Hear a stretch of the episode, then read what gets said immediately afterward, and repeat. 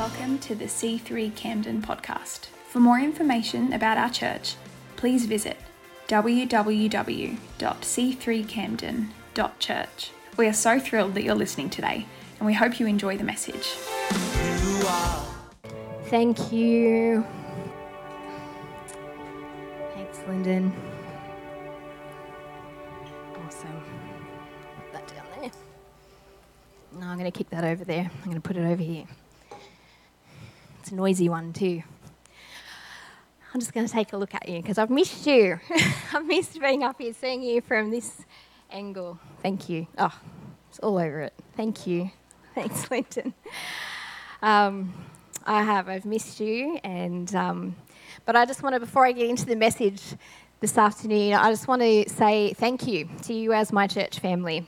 I just want to say thank you to all of you for your support while um, I've been off. Um, I've had many of you reach out in lots of different ways text messages, you know, just little love hearts on text, just random things dropped at my door. I caught Darren one day. he's trying to be all sneaky, coming up to the front door and he's trying to sneak down the stairs. No, but I just, um, just want to say thank you for that support and just the way that you've supported um, Paul as well in this time where he's been still coming along and our boys as well. And you've just, just held our family in prayer during that time. So I just wanted to say thank you. Um, did you get that I wanted to say thank you? I've said it about 50 times already. Sorry about that. Um, and I just want to let you know God's done some really personal work in me in that time and really guided me through a journey, which will continue to be a journey of um, both physical and mental recovery in that time. And um, I'm very thankful to Him for that. Um, he's a healer, He's a bringer of peace. Um, and I know that He'll continue to be for me and for us in, in this journey. It's like, get my hair out of the way as well. Got really sticky lip balm on today. Like, does anyone else know that stress? Like, oh. Anyway, do you guys get that? You get the stress of sticky lip balm. Okay. Um, and look, I know that for our. I'm trying to be all. Oh, was that like. Just like. I feel like. Is it all right now, Sonia? Uh, Sonia, come and fix it up for me. Jill, fix it. Oh, okay. All right, sweet. Thank you. Thanks. I'm trying to be all like serious and it's just not happening, is it? All right. And look, I feel like going to this like serious sentence and they're fixing my hair. It's like, where's my like makeup and hair before I get up on stage? Anyway, um, oh, I feel like I have to start again. No, look, there has been challenges. I know there's been challenges while I've been away, um, but I've been so encouraged watching from the sidelines in that and just to see you guys rally together as uh, and support each other in that too. And I'm really so incredibly blessed to call you family, to call you my brothers and sisters in Christ. So, um, and part of what I wanted to share today is kind of part of what God is, was speaking to me personally about when I was off. And there is some parts of that that I'm not going to tell you because that's just for me. Isn't it great that God's got some stuff just for me and for our church? But um, He had been talking to me personally about this theme of rebuilding. Now there was some time when I couldn't, like where I didn't get to watch the, the online services, and and I know that you've kind of heard that theme of rebuilding while I've been away as well. Um, and I, uh, I guess I needed that personal time of, of, God talking to me about rebuilding. I needed um, His wisdom and His guidance to know kind of how to rebuild from a place where I felt pretty broken, pretty worn down in that. And there were times, to be honest, I'm going to be honest with you as your pastor, there was times when I would look ahead at the journey that was in front and I would just be like, yeah, that's way too big. It's too big, it's too overwhelming, um, and it's probably going to be too exhausting for me in that space. But graciously, through His Word um, and through the encouragement of those people around me, He began to show me a path for this theme of rebuilding for me personally. Um, and during that time, uh, there were so many scriptures that were encouraging, but God led me to spend a fair bit of time in the books of Ezra and Nehemiah in the Old Testament. Um, and mo- again, most of that time, it was a very personal word to me. No offense, God wasn't talking to me about you guys. um, and I needed that, that space.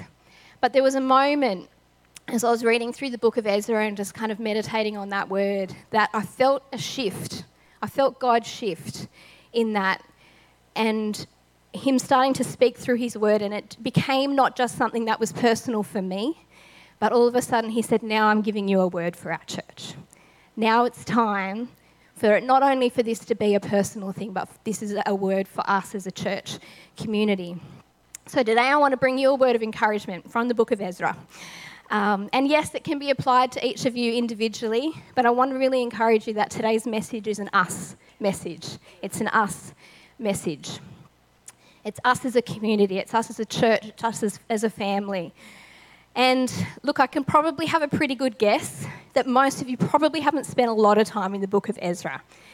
Um, there was, I had a bit of a laugh about this because for a long time in my kind of teenage years, I thought Ezra was a woman because that was what the nickname I called my sister was Ezra. Her name's Erin. We used to call her Ezra. So for a long time, you could tell I just hadn't read it because I thought it was written by a woman, which was very progressive for the Old Testament. But anyway, and so I was quite like felt quite embarrassed when I got to that point. I'm like, oh, it's, it's a man.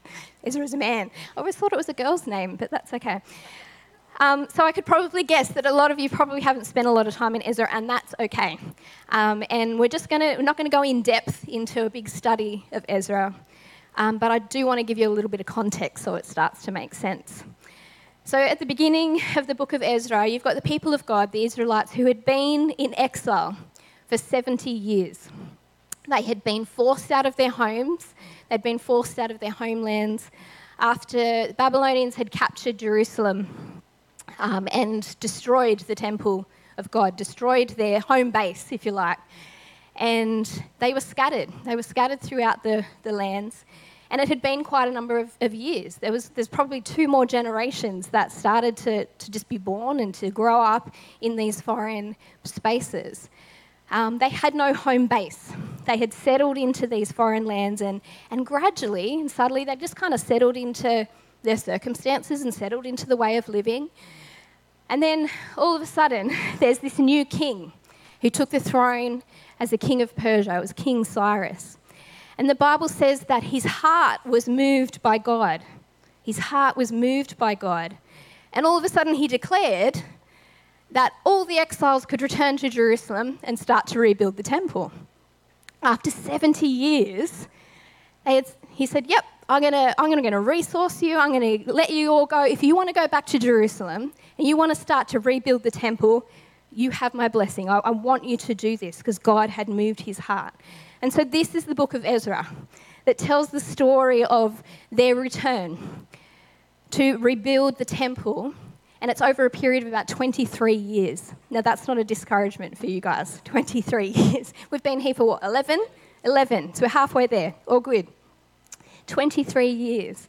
And it tells the story of all the twists and the turns and the, the joys and the setbacks and the wins and the losses and the opposition and the opportunities that they faced during this time of rebuilding the temple. You know, in order to get a sense of what it was like for them over this time, I actually came across this Instagram reel, which some of you may have seen, that I want to show you. But it demonstrates their struggle and journey perfectly. And the, it's credit to Matthew Stern. I don't know him. He's a photographer. He captured this uh, artistic, um, I guess, show of, of a um, of a artist. Um, and so I just want us to watch this together, and I want you to think. This kind of pic- is, is a picture for me of what the people in the Book of Ezra were were going through. But I want you to see if you can relate, not only individually, but for us as a church. So let's just watch it together.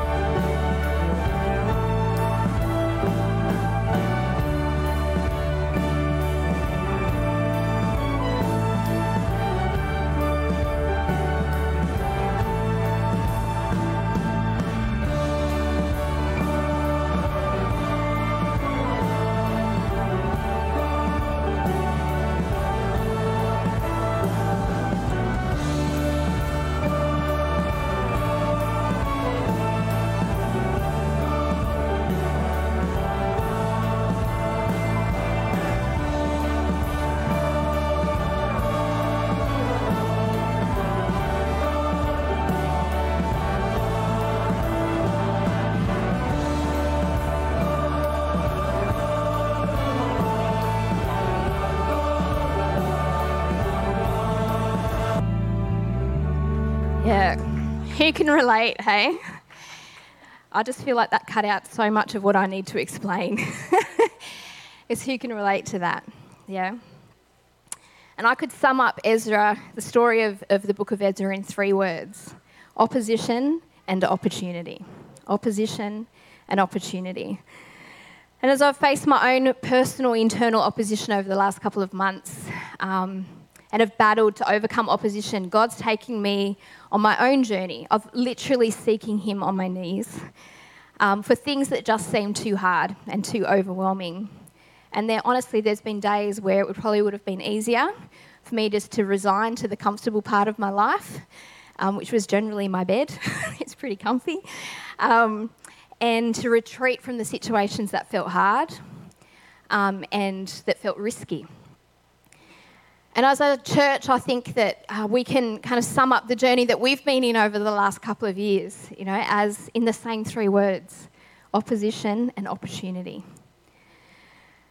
And as I was reading Ezra that day, when I felt God kind of shift the message from it being something personal to me to, to something that was more an us message, I came across this verse. This is the verse that I felt that it shifted, and I feel like it's a word for our church.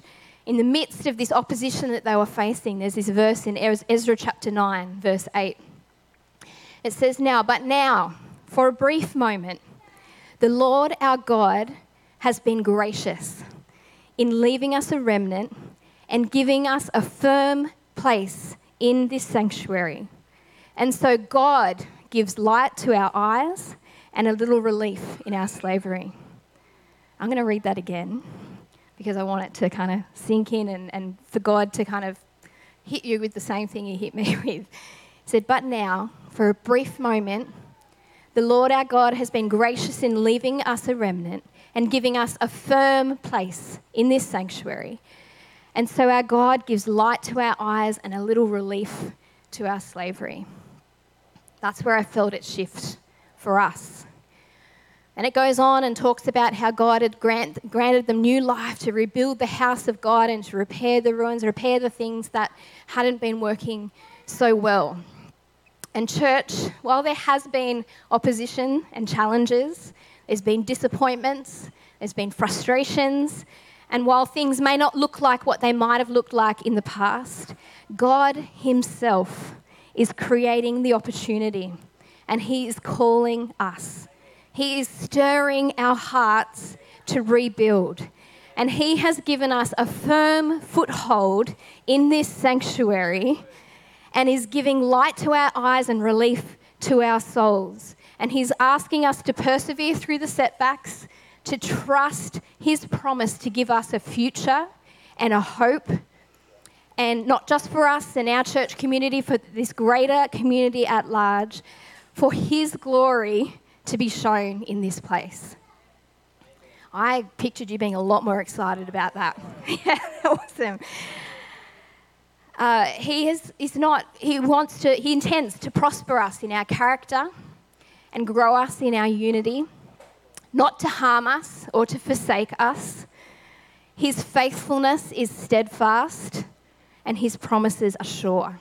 His faithfulness is steadfast and his promises are sure. And I have seen this over the last months, in particular, as our direction and our calling from God has been and it will continue to be tested with opposition.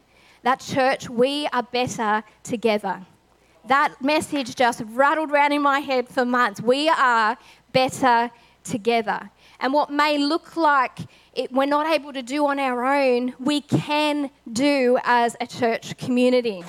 And God is looking for those. He's looking for those whose hearts will be stirred, will be willing to be moved and respond to the call to rebuild.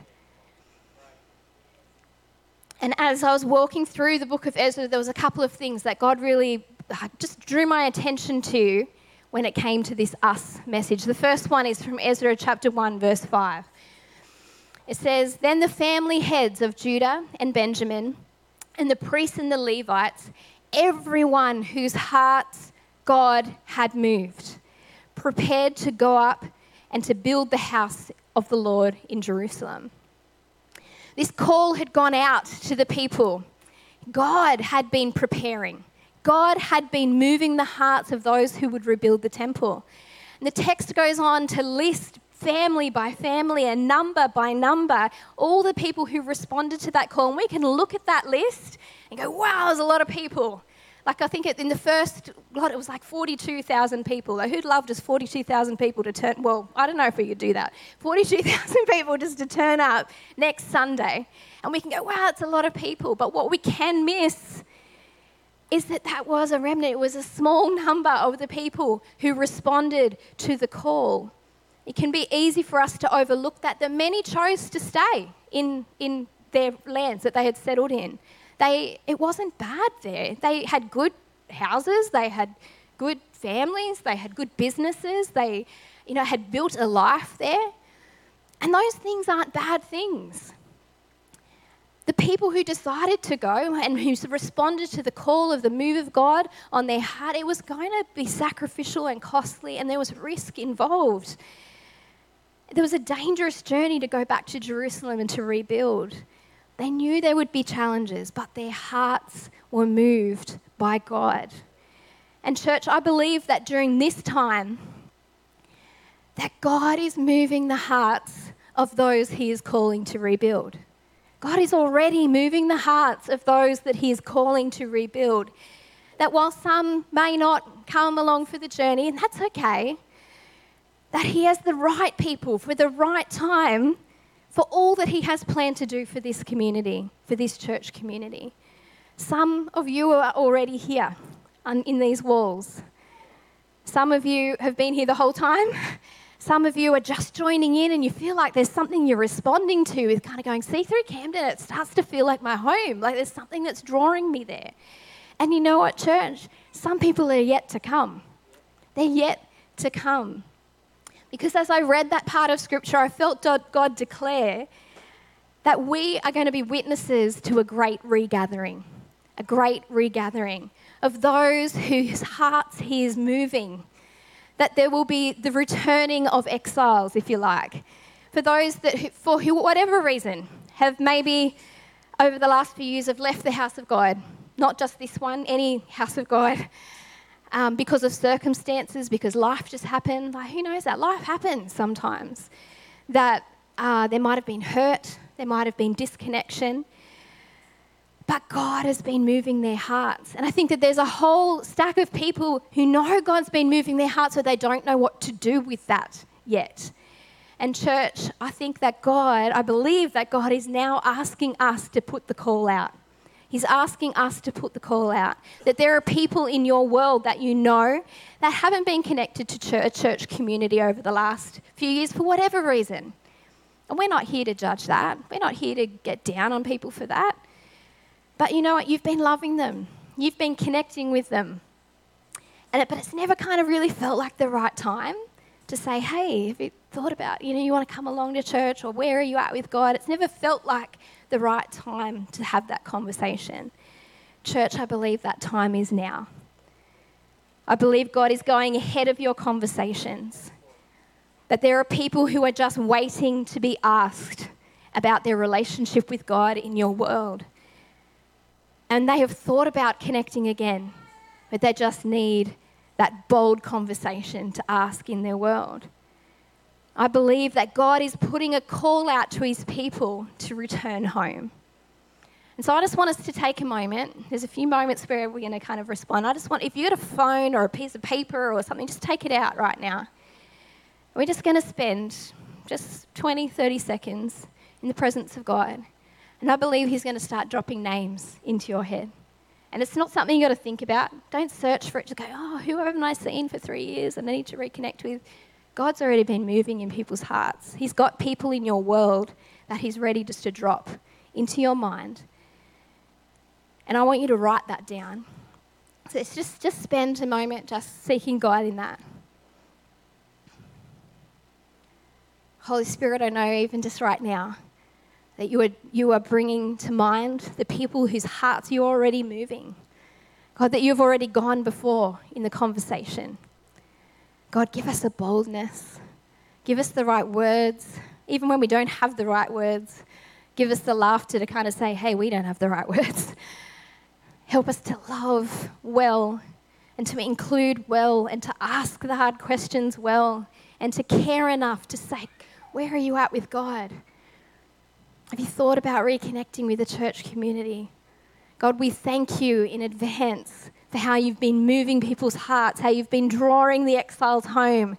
God, that your desire is for people to be in the house of God where they can learn about you, where they can love you, where they can be transformed into the likeness of your Son, Jesus. We thank you that you're going ahead of us in that. Amen. Amen. So I want you to make a plan. Those people that just dropped into your head then, just make a plan. God's with you. Says that so many times in Ezra. It says the hand of God was with them. The hand of God was with them. The hand of God is with them. The hand of God is with you. Just go have a chat. so, the second thing that drew my attention in this book of Ezra is in Ezra chapter 3, verses 11 to 13. It says this It says, All the people gave great shout of praise to the Lord because of the foundation was laid. So, this was just after they started to, to lay the foundation of the temple. It says, But many of the older priests and Levites and family heads who had seen the former temple wept aloud when they saw the foundation of the temple being laid, while many others shouted for joy. No one could distinguish, distinguish the sound of the shouts of joy from the sounds of weeping because the people made so much noise and the sound was heard far away. Church, in the rebuilding, there was grieving of what was and there was joy of what could be. There was grieving of what was, and there was joy of what could be. In the rebuild, there is room for grief and there is room for joy. It doesn't have to be one or the other. Sometimes we need to grieve. As your pastor, I have grieved. In fact, much of the time that I've had off was grieving. I have shed many tears. I have allowed myself to feel the heartache and the disappointment. And sometimes, as individuals and as a community, we need to grieve, and that's okay. You know, some of you look back and you grieve what was. Some of you have lost people and you've lost relationships along the way. The people that you used to sit alongside with in church every week and you thought you were going to do the journey with them. And you grieve that, and that's okay. You're allowed to grieve that. Some of you have family members that used to come and that are no longer coming here. It's okay to grieve that. Some of you remember the days when the number of people might have felt a little bit more abundant. it's okay to grieve that. But it's okay for us to have joy too when we look around and we see what is and we see what could be. And when we come back to remembering who Jesus is and that He is in control, even when we don't know what the future holds. And during my time of, of grief, I believe that God showed me that in this church there are some real instruments of joy. Helen, she's not here today, is she? Helen? Helen is an instrument of joy in this church. You might not know her by name, but she's usually at the front gate or out there, and she's got a big smile on her face. She is the, an instrument of joy in this church. Steph, you are an instrument of joy in this church. I know she's not here. I know they had dancing today. Remy Cooper. Remy Cooper, you saw her dancing on the stage for those of you who were here last week. Remy Cooper, make sure someone tell the Coopers this is happening. Remy Cooper is an instrument of joy in this house. So is Jackson Story instrument of joy in this house of God.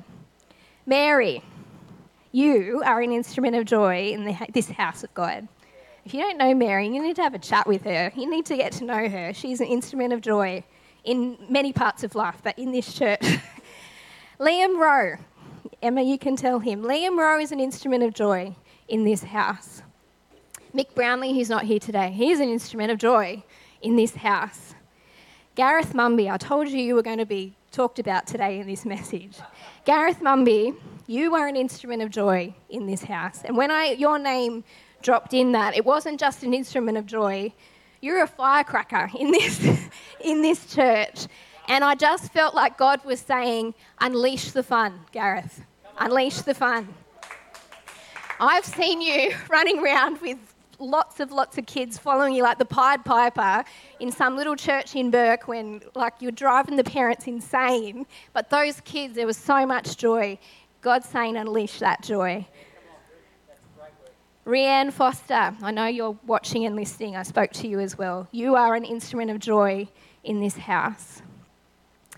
And I know many of you, I'm not saying the rest of you are like sad people, but they were just some names that dropped into my house and into my house, into my head. Please don't drop into my house, just that's weird. Okay.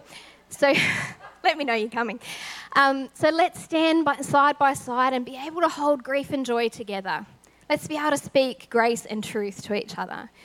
And the other thing, uh, in the prophet Zechariah talks about uh, these people, these exiles coming together, and this is another verse that just stuck out to me. And he said in it's Zechariah chapter 8, verse 16, it says, These are the things which you should do. Speak the truth with one another. Render verdicts in your courts that are just and lead to peace. You know, we are going to look different as a community. We need to put some stakes in the ground and say, this is who we are as a community. We need to say, we, we do grieving and we do joy. We do grace and we do truth. We do hard conversations and we have each other's backs. We do what it takes to work together. We don't do false peace, we do God's peace.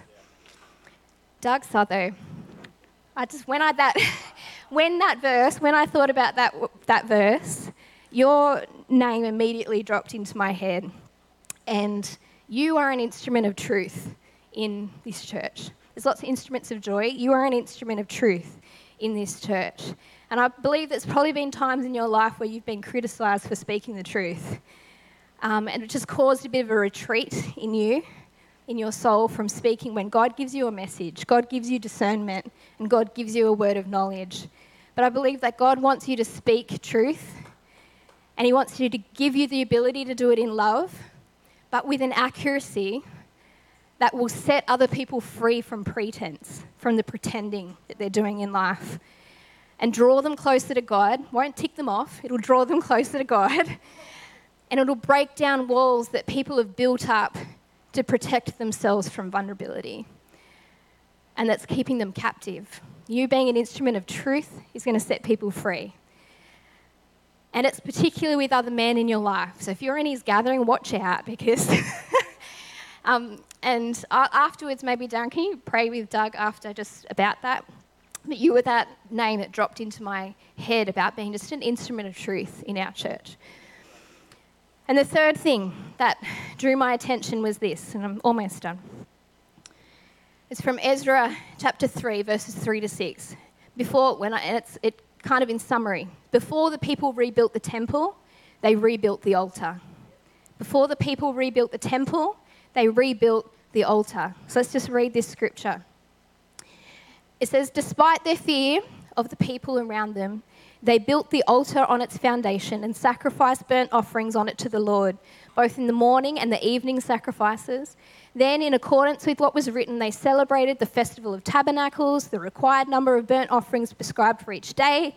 After that, they presented the regular burnt offerings, the new moon sacrifice, all the sacrifices for the appointed sacred festivals of the Lord, as well as those they brought free will offerings to the Lord. On the first day of the seventh month, they began to offer burnt offerings to the Lord, though the foundation of the Lord's temple had not yet been laid. Now, that sounds like a mighty lot of sacrifices. You're like, are we going to start doing that? No, we're not. Um, and you might think, well, that doesn't have a whole lot to do with us. I'm not seeing the connection. Um, but the people did this for two years before they started building the foundation of the temple. Why did they do this? I think it's important for us to understand the significance of this. Because before the time when the people like I said, before this time, the people had been in exile. They had been doing life according to the priorities and the circumstances and the customs and all those things of someone else's land. And they had lost their sense of identity in that. They'd lost their sense of identity in that. And it, they'd almost lost their why. And yet they were here now. They'd come back to a place that was meant to be their spiritual home, and there was literally nothing there. There was no church they could just take over and kind of with half started ministries that they could just kind of swoop in and start running the programs. There was no building that they could just pick up and run with. There was nothing. They were starting again. Again. They'd done this before. they were starting again, again. I've said that so many times. We're starting again, again, again, probably a third time. They didn't know how they were going to get the job done, but they just knew God was asking them to rebuild. They had the desire to rebuild and they knew what they wanted it to look like. But in their own strength, they didn't know how they were going to get there. You can relate, hey? Maybe it's just us as pastors. I don't know how we're going to get there. The distance between what is and what can be is sometimes a really hard place to be. There are times when God gives us all vision, He even gives us as pastors vision of what we can be as a church community. And honestly, we have no idea how we're going to get there other than the miraculous hand of God. Some of you, for example, have a desire for a bustling and full kids and youth ministry, a place where your own kids can go and that there's kids of all ages and the youth are coming in from the community and we're going to have this great. It's going to take time to build. It's going to take time to build. I know some of you, well, this will say, some of you want a morning service instead of or with an afternoon service. That's great, it's going to take time to build. Some of you would love more times of worship and encounter and kind of an unleashing of creativity in our church. That's going to take time to build. Some of you would love to see us do more in the community. You know, that's going to take time to build. Some of you would love deeper relationships. That's going to take time to build. So, how do we sustain that space between what is and what can be during this time of rebuilding without getting discouraged or disillusioned or frustrated or, or impatient? Well, how did these returning exiles do it? How did they maintain their grit, their focus, their determination, and their resilience? You know, the people around these returning exiles were laughing at them, were mocking them, they were threatening them. There was opposition from outside their community, but there was also opposition from inside their community. I imagine there would have been so many opportunities along the way for them to be frustrated and, to be honest, a little bit embarrassed about their lack of progress. Their sacrifices every day would have been magnified by the vast scope of the work that was still to be done and their lack of resources to do it. But by continuing every day to do their sacrifices, to get back to that rhythm, to have the feasts and the festivals, they were re establishing their identity as a community. They were doing so on the back of praise, worship, and thanksgiving. They were coming, finding their identity. They were finding their why again on the back of praise, worship, and thanksgiving. They were coming back to the recognition that God was at the center of all of it. That was their strength. That was their sustenance. That was their resilience. That was their focus. That was their perseverance. Because church rebuilding never starts with what we can do for God, it starts with what He's already done for us. It requires us to come back to our why. The starting line of every beginning for us as New Testament Christians is Jesus. That is the beginning of it all. He is our altar, He is our foundation. He is our why. He is our identity. He is our reason. And during this time, before they started to physically see the rebuilding of the temple, the people kept coming back to their why above anything else, above any opposition that came their way. They laid down their pride, they laid down their timelines, they, they laid down their agendas, they laid down everything. And they formed a foundation of praise and thanksgiving and worship to their God. And, church, I believe that we're being called to do the same. And we're going to have an opportunity to do that together in a moment as a community, as a church community. And I encourage you, if you're watching online, this includes you, you can join in on this, even if it's throughout the week. God's outside time. Doesn't matter if you're here, if you're not here, God is calling all of us. He's calling all of us to stand alongside each other as peoples whose hearts are moved by God to rebuild, not in our own strength, but with the foundation of praise and of worship and of thanksgiving for who for how mighty our God is and how mighty he'll always be and how mighty he will continue to be. Before we do that, I just want to take a moment to pray for those who are involved in our worship ministry. So if you're involved in our worship ministry, I just want to invite you just out the front. Now, you guys can come. it's weird when there's no music because they're all going to be out the front. It's like one of those moments where we'd have like atmospheric keys from Steph, but I want to give you the opportunity to be here. And I know there's a few that aren't here today. We've got Tay, we've got Mike who aren't here today. And this is for you guys as well. So I want you to hear this. Is there anyone else who's not here today? Jake, yes. And Mara. Steph Sullivan, yep. And Joel and Ethan, if they're still, are they still doing stuff in band? Okay, cool. All of you. This is for all of you. And why I wanted to get you guys out the front here. You know, as the exiles made their way back to Jerusalem, the scripture makes the point to say that there were 200 male and female singers. Wouldn't that be amazing? All of us squished on stage. 200 male and female singers. And we might go, oh, that's amazing. Like, we'll take 100. Okay, and that might seem like us as a lot. We'd take four. okay, it might seem like a lot to us, but out of the whole number of people that went, it was 0.4% of the population. 0.4% of the population. They were incredibly small in number.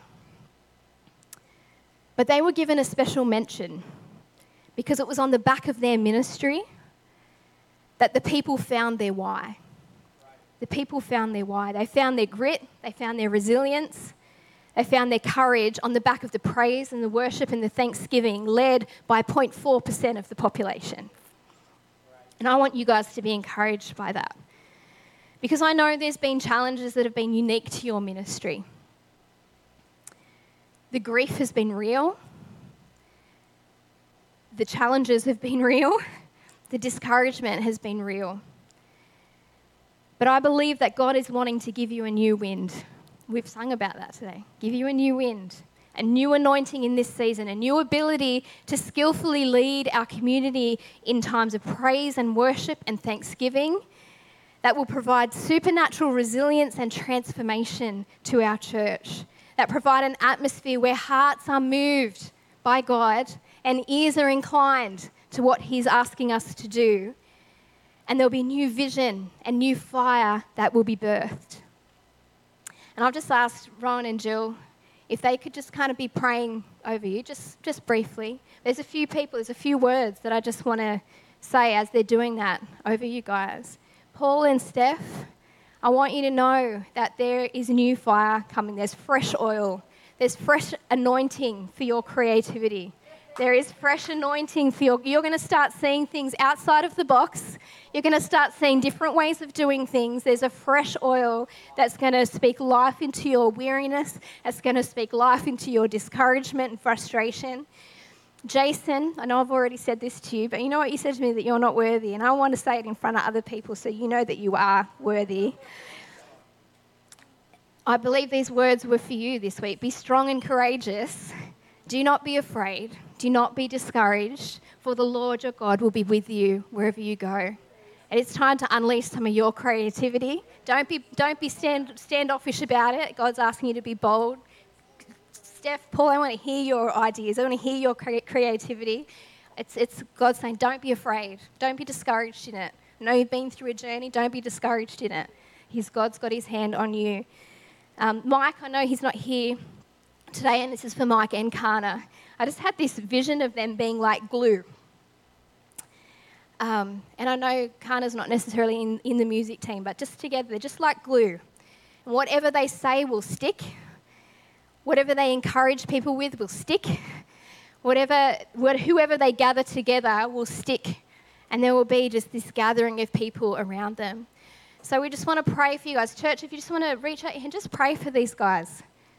They like so like I know it's more than just turning up early to do the practice. They intercede for you guys, they fight a battle for you guys. They have, like I said, have been through some challenges in their ministry, like many of you have. But let's just pray fresh wind on them, fresh wind, God.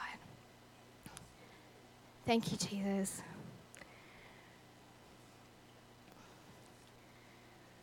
It's one of those moments that's a little bit awkward because they're going to lead the next song. So as you finish being prayed for, those of you who are on can jump back up on stage. Because, church, I'll just invite you to stand where you are. We're going to sing a song together, and it's called Waymaker. Many of you know it um, really well. But, church, He's calling us to rebuild. He's calling our hearts to be moved. But let's do it in His strength and grace. Let's come to Him as our why. Let's come to Him as our foundation. Let's build our altar on praise and thanksgiving and on worship. He is the one who makes a way, He is the miracle worker. He is the one that keeps his promises. He is the one who will guide us as a church community into this next season. He is the one who will walk with us in the challenges and the grief and the hard times. He is the one who will be the source of our joy and our grit and our resilience. He will be the one that will be the, the one giving us new vision, new thoughts, new ways of doing things. And if this is a word that's spoken to you today, if you already feel like God's moving my heart, I don't know what that looks like. You don't have to know. It's okay. I don't know what that looks like. It's not like we have some magical plan that we're going to just kind of unveil over the next. It's okay because God's got us. He's got you, He's got me, He's got us as a church community. And if this is a word that's spoken to you, to your heart today, I invite you to either physically or even just where you are, just come to the altar. Come to Jesus. Say, this is a rededication of my life to walk with you, to listen to you, to, to stand in the hard times, to be part of the rebuild. God, I'm here to be used by you in this church community, to stand alongside my brothers and sisters in Christ. And that might be for you the first time, might be for you the millionth time you've done that. You don't have to have it all worked out. You don't have to even have the, the strength to be like, yeah, let's go. You just might have the desire to just go, I just want to be in that. I don't know how it's going to work. I don't know what it's going to look like. But I just invite you, church, come to the altar and let's declare, not asking for strategy, not asking for how he's going to make it work. Let's just come and declare that he is a waymaker that He is the one that will provide opportunity in the opposition, that He is the one that will give us what we need, that He is the one that will meet you in your grief, that will meet you in your joy, that will meet you in, in truth telling, that will meet you in your conversations that you're going to have with people this week.